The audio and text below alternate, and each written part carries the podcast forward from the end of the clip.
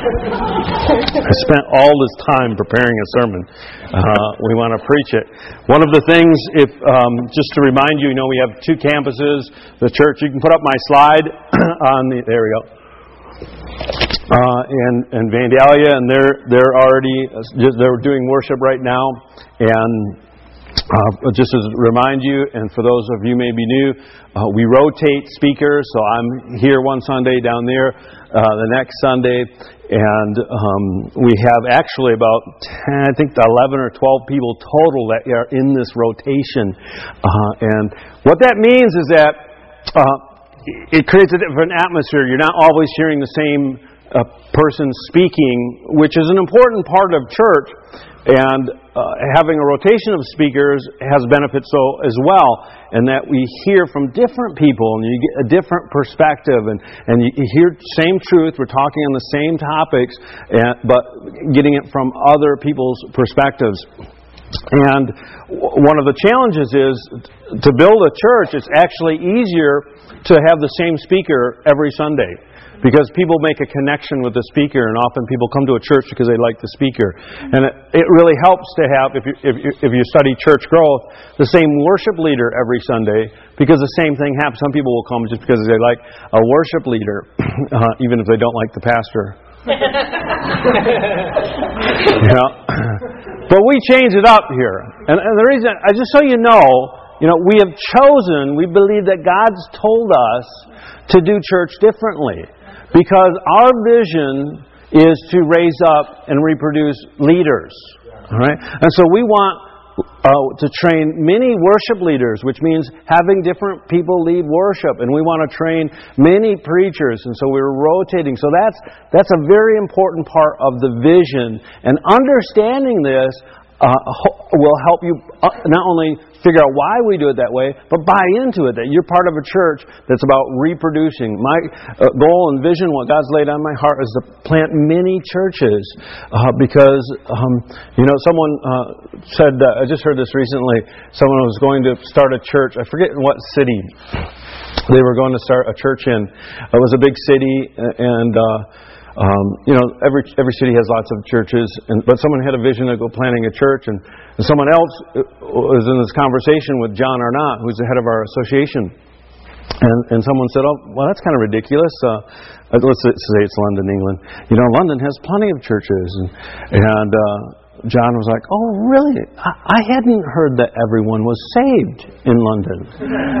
you know, it's just like until everyone is saved and actively uh, plugged into a local congregation and growing and, and using their gifts, we need to keep planting churches and growing churches, right? And we got a long way to go on Kalamazoo, right? And Southwest Michigan. So that's what we're all about. Well, we are talking through our core values, uh, the fire values, and we're in the middle of intimacy, the uh, quarter on intimacy. And, and, this month we're talking about intimacy with God. And I just want to uh, kind of draw you in. I don't know what your week has been like. I've had a very busy week, and, and the last couple of days I've, I've actually felt kind of disconnected. I'm kind of uh, physically kind of recovering from something. I don't even know, uh, it's just weariness or uh, illness. And, you know, there's stuff in life happens, and so it's, it's easy to get disconnected. And th- maybe you haven't felt God this morning. Maybe you felt God in the, in the service this morning. Whether you feel Him or not, God is present. And and why we're talking about intimacy is maybe you're not feeling it, but th- we want to explain uh, how it works so that you have a target. Does that make sense? Yes. Uh, that this is an important aspect of, of, of being a a Christian. And, and intimacy with God is kind of like really kind of a deep issue. And so we want to talk what, what does that mean? What does it mean to be intimate with God? Uh, the word intimacy, believe it or not, is not in the Bible. If you do a, a search in most translations, I think it's in, it's in the uh, message, but it's that, that English word is not. But the idea of intimacy is really what the whole Bible is about, even though it doesn't use our current uh, English word. And, and the word intimacy means the condition of being intimate, close association and familiarity, relating to one's deepest nature. What do you think? The, you think the Bible's about our deepest nature? Yeah! I mean, it's about how God created us and redeemed us, and, and it's, it's about what's essential, what's innermost and personal. And so intimacy is, is, is the subject, really, of the whole Bible, from Genesis to Revelation. And we value intimacy in this church, and, and we see that it is a vital aspect of, of the Christian faith because Christianity was never meant just to be an outward religious system where you just obey rules or regulations. Um, and we see this in Jesus' life. Jesus called the disciples, Matthew and, and uh, John and Andrew and Peter, he said, Follow me. Follow me. Close your eyes for a minute. And picture yourself at work. And if you if you if you work at home as a mom, or if you're uh, disabled and, you, and you're and you're just your work is taking care of your life, picture yourself there. And just in your spiritual mind, just see Jesus walking up. He can be dressed whatever. Maybe he's dressed 2,000 years old, you know, or maybe he's wearing. But it's Jesus. And you look up and you see Jesus.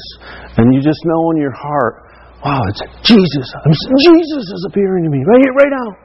Uh, and you look and make sure your boss isn't looking. and Jesus is standing there and he says to you, Follow me.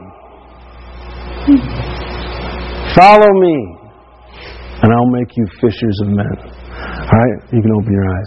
That's the experience we're all supposed to have. It's a call to a personal, intimate, close relationship with Jesus Christ, where just like the early disciples had to leave what they were doing and their life was different from that moment on, Jesus calls each one of us into that type of relationship. Um, and it's a relationship not only with Jesus, but here's the, here's the great part. Maybe not so great, I don't know. You can decide. But it's with all the other disciples, right? When Jesus called Peter, he showed up Matthew was there. And, and, and John and Andrew, right? You know, Matthew was a tax collector. Peter was a fisherman. They didn't like each other. One was a business owner, one was a tax collector. Right? and they had to do it together. They followed Jesus together. So it's intimacy with God and with one another. But we want to look at a very important passage in Scripture. This is Jesus' high priestly prayer. It's the prayer that Jesus prayed right before he was arrested and then uh, crucified. And so he's praying to the Father. He says, I do not pray for these alone, referring to the disciples that were with him in the garden, but also for those who will believe in me through their word. You know who, who that refers to? Yeah, you. Wow. So Jesus is praying for us that they all may be one as you, Father, are in me and I in you, that they also may be one in us that the world may believe that you sent me. And the glory which you gave me, I have given them, that they may be one, just as we are one. I in them, and you in me, that they may be made perfect in one, that the world may know that you have sent me and have loved them as you have loved me. Wow, this is a very, very powerful verse. I just encourage you to meditate on it, study it, dig into it, because Jesus is, there's a lot communicated here. And Jesus is extending the idea of intimacy really to an extreme. Right? This is one of these passages in Scripture that you, you read over it and you go, well, that's nice. but if you sat and thought about it, for a while, you have to ask, what in the world is Jesus talking about? Okay?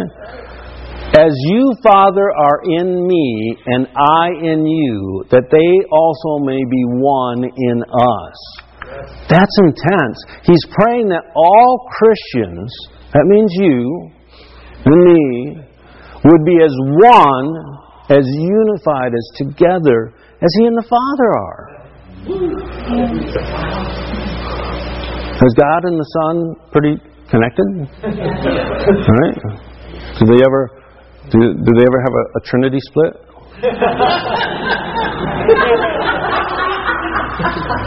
they leave church complaining about you know one was singing off key?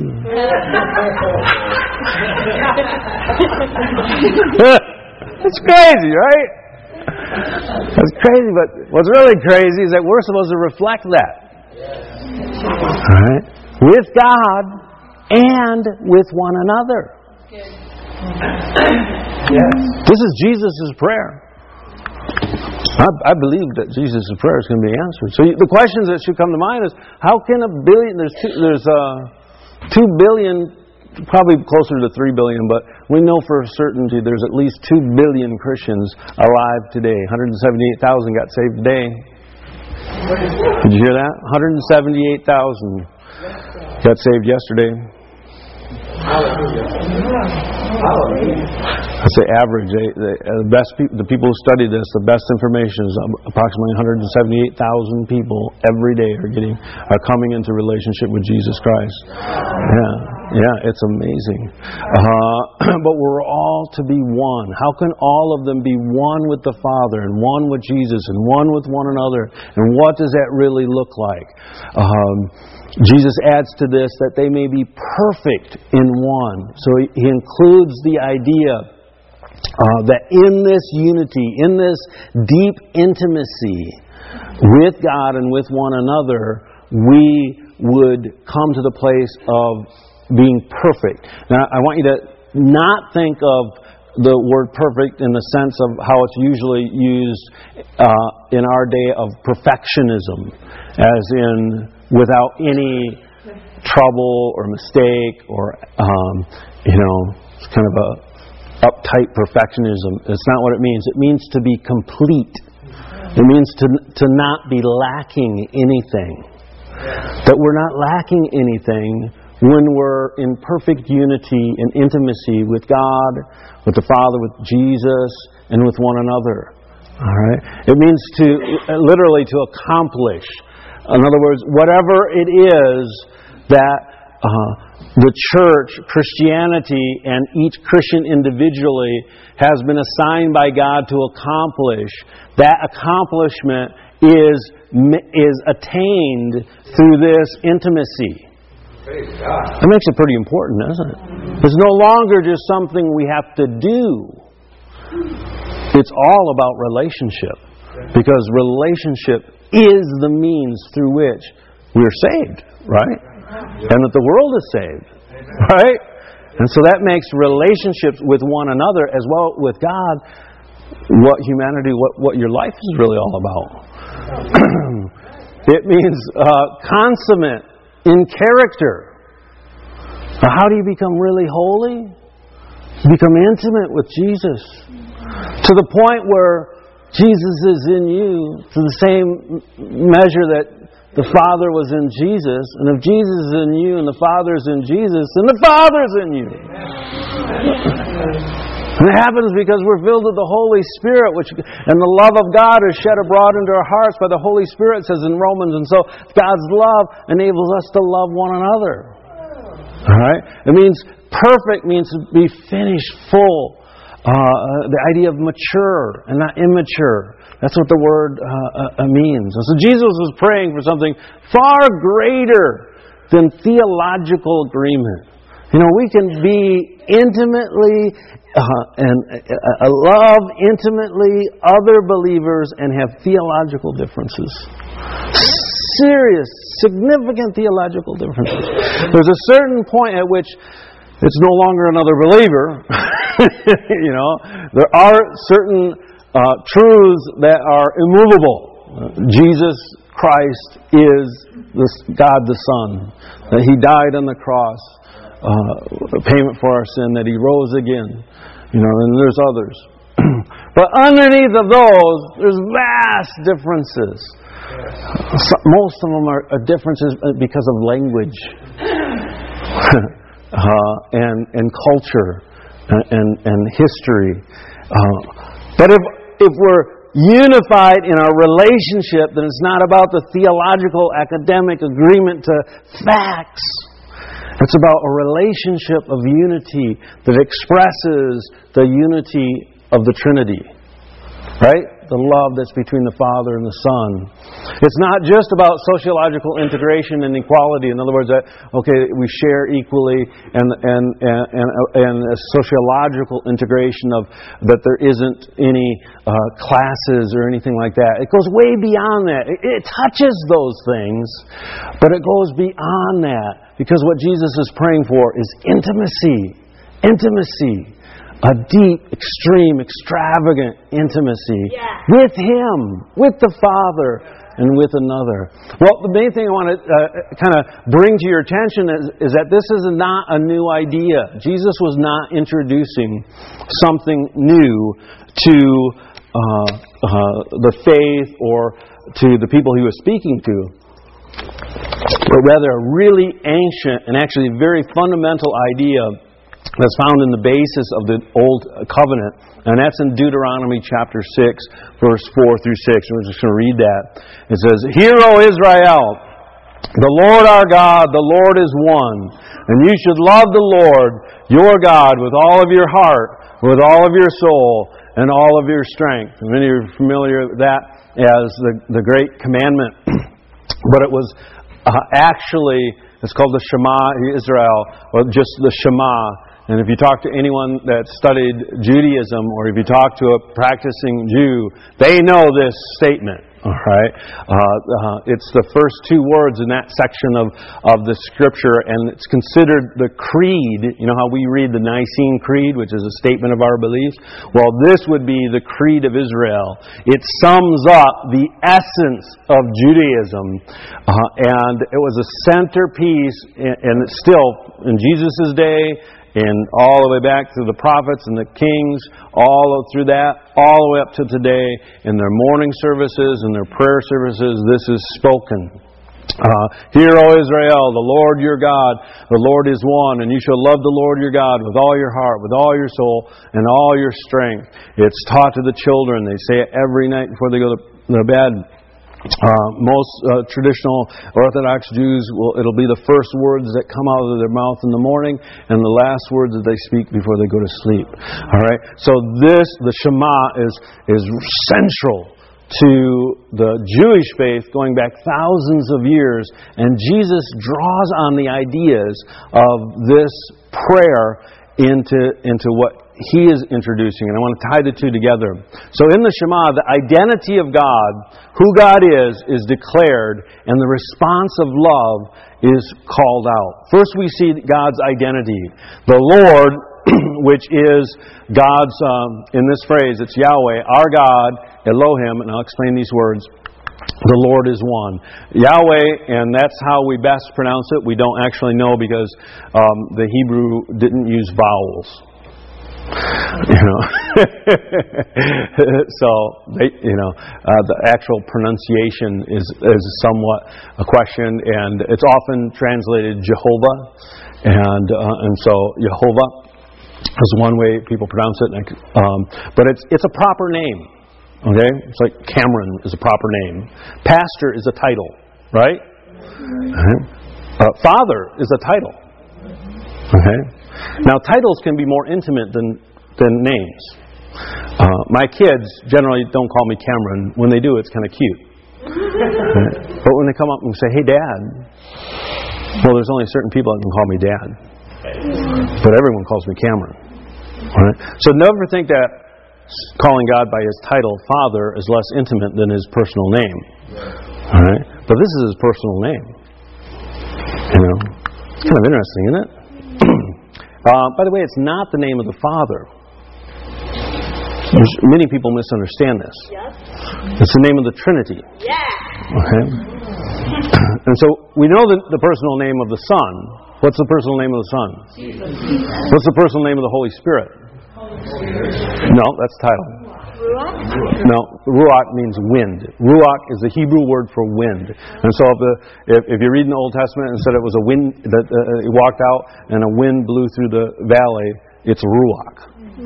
We don't know the personal name of the Holy Spirit. Wow, that's a great question. Yeah. Just testing you. so, and if the Father has a personal name, we don't know that.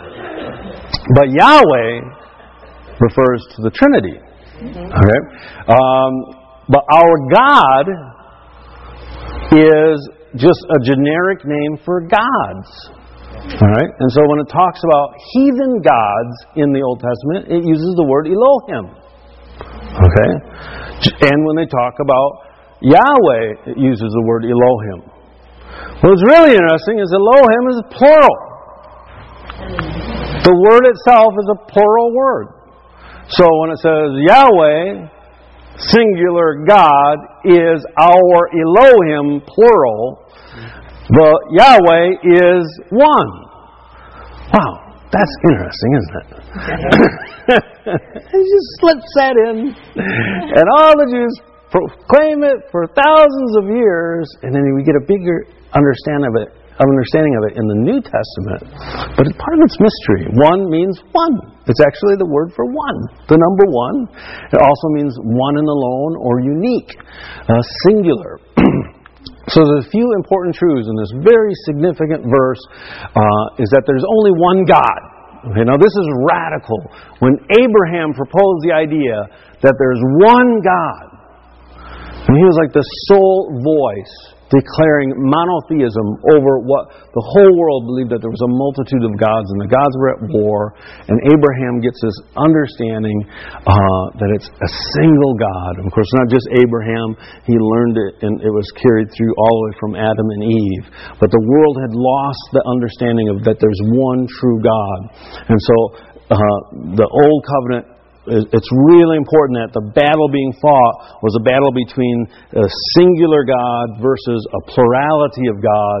And the message throughout the whole Old Covenant is that Yahweh is God Almighty above all other supposed gods. and uh, He is the only true uh, supreme being. Yet in this, and it's a significant part of the truth, within this unique, singular, unified God, there is this plurality. There's, there's the reference that Yahweh is Elohim.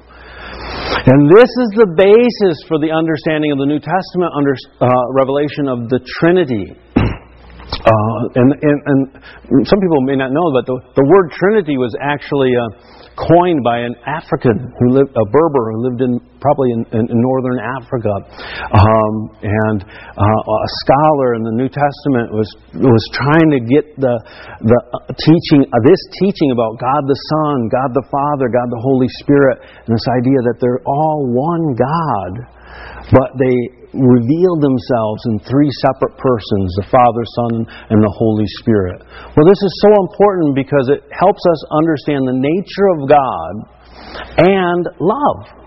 Right? Because the rest of that verse was, This is my identity, and the response is to love me with your whole heart, soul, mind, and strength. Okay? Uh, so, love requires relationship. It, I, it is relationship. Yeah. And if God didn't have a, another aspect of his being, there couldn't really be true love. All right? Good. And so, uh, love requires relationship. Would or could the Supreme Being, the Almighty God, require of His creation something He Himself did not or could not possess, which is being loving someone other than yourself? Does that make sense? All right? And so this demand, you know, and this is where um, Christianity differs significantly from Islam, all right, is that, uh, you know, uh, Allah is one, uh, but there's no Trinity, and it's, it's a blasphemy to suggest it.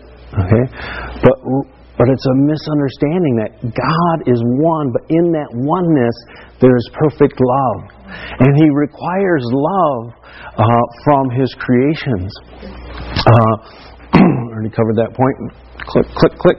The oneness of God God's unity and utter union uh, of the Godhead is an expression of the eternal love that exists within Yahweh. All right? Um, uh, so, uh, uh, His oneness is, um, is the revelation of His character. Uh, John, uh, Jesus says it this way, read in John chapter 10 I and my Father are one. That's how Jesus saw his relationship with the Father. There's no separation. And it was because of that that the Jews took up stones and tried to kill him and eventually crucified him. Right? And so the Jews didn't get this idea even though they said it every morning and every night. It was the most important saying in the Old Covenant. So you can understand words and repeat words, but not understand the meaning that God's trying to communicate. All right? So we need to we need to seek out the meaning uh, and integrate it into our lives. So, this command then that flows from God's identity of love uh, is a command that flows from His nature. And First John uh, says, "We know, uh, we have known and believed that the love that God has for us, God is love." So, the very statement, "God is love," requires that within the Godhead there is a capacity to to be totally given in, uh, in a relationship to another. And so you have the Father loving on the Son, the Son loving on the Father, and the Holy Spirit, the Holy Spirit loving on the Son, Holy Spirit loving on the Father, and in this there's this there's this love that's uh, that's perfect and complete. And God calls us into that. Uh, he who abides in love abides in God, and God in him. Same idea John's talking about that Jesus is talking about that was also found in the Shema, uh, the ancient saying of the Hebrews. and also later in John it says, we love him because he first loved us. God's nature of love is the source of our love, and we experience love because we are his creations. I thought I was going to get through this quickly, I'm way behind. All right. All right, so this is the uh, this this command to love is is the fulfillment. Jesus is actually uh, read that uh, God's nature of love reproduced in Him, in us, toward Him and toward one another. Okay, Jesus' prayer being answered, it's actually the fulfillment of that ancient prayer, uh, the first and great commandment of the Shema. Right? The prayer that Israel has been praying for centuries is fulfilled in this uh, prayer that Jesus is praying, and it's, it's fulfilled in us when we, when we live it, when we experience this level of intimacy, uh, that we would be one, uh, just as He and the Father is one. So it's extending this idea of um, the Shema from just an expression of faith, expression of what we believe toward God, to a participation that we can, we actually are called to live in and to experience with God and with one another. Uh, the oneness of God should be personally experienced by you. How? I don't know. That's going to look different for you than me. But that's your objective. That's what Jesus is praying for you. That's what Christianity is really all about. And when do you stop pursuing that? Never. Yeah, when you get to heaven. you get to heaven in that pursuit. It's that pursuit that'll lead you to heaven. All right? Uh, and the same pursuit with Him is, is uh, uh, carried over to our relationship with um, our brothers and sisters. And it's interesting in the uh, Septuagint, the Greek translation of the Old Testament, that verse is translated this way. Jesus quotes it in Mark Hear, O Israel, the Lord our God, the Lord is one, and you shall love the Lord your God with all your heart, soul, mind, and strength. And breaks it up into four categories. And it's interesting that currently, you know, intimacy is defined in four categories emotional intimacy, that would be with all of our heart, uh, experiential intimacy, That means uh, that you share your life with others, and so that would be our, like our soulish stuff. Everything that falls in the category of psychology and uh, interpersonal relationships. That's your soul, and so you experience a living life with another. So you live life with God and live life with one another. Emotional, your your passions, your uh, anger, uh, uh, desire, joy, all of that. Cognitive, your intellectual intimacy, uh, which is all your uh, mind, and then your physical intimacy, which is all your strength. I love it! That thousands of years ago, God's been calling that love, intimacy are these four things, and psychologists, secular psychologists, uh, come up and say, well, this is the best uh, definition of intimacy. It's broken into four categories. I'm like, wow. Yeah. uh, so just as God's love is the source of our love for Him and for one another, God's unity, God's oneness is the source of how we get along. You know, unity is basically getting along, you know, with one another. let's, de-spiritualize it. so Jesus, his prayer that you be one like the Father, is that the character of God, as seen in the Trinity, is reproduced in us. Well, there's one other image I want to get to that talks about this same idea, uh, uh, and it's in Ephesians chapter 5. The scripture says, Man leaves the father and mother and is joined to his wife, and the two are united into one. He's talking about marriage. Paul was writing to the Ephesian church in Ephesus, talking about marriage. But he says this, it's interesting. He squeezes this in. He says, This is a great mystery. In other words, marriage is a mystery. you know? Yeah. I'm still trying to figure it out. Right? But the then he goes on, but it's an illustration of the way Christ and the church are one. Yeah. All right? So if I was at a, a, a board up here and I drew an illustration to illustrate something, what's more important? If I illustrated uh, the relationship between a, a mother and a father through some drawing, would the illustration be more important, or would the idea of, of the relationship between a mother and father be more important? The idea. right? Not the illustration. Right? Now, as important as the illustration of marriage is, more important is the reality that that illustration is supposed to teach us about. And that is intimacy with God. That you are called into a relationship of intimacy that actually is supposed to go far deeper than what we experience in marriage. And marriage is the most intimate of relationships a, a, a person is to have right. while alive, right? But Paul says, and the Bible says, well, this is just the illustration. This is the flannel graph representation, okay, so that we can learn. Oh, and you know what? If you have if you have difficulty relating with your with your spouse because they're different than you, how many have difficulty relating with their spouse because they're different than you? oh, come on. It's part of the fun. How many are afraid to put, raise your hand?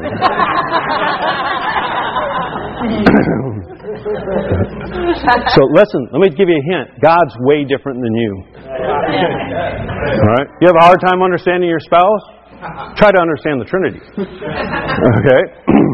But we're supposed to be intimate and unified and share all of this with Him. Um, now, one reason that we can do that is because God is not broken, and we're broken.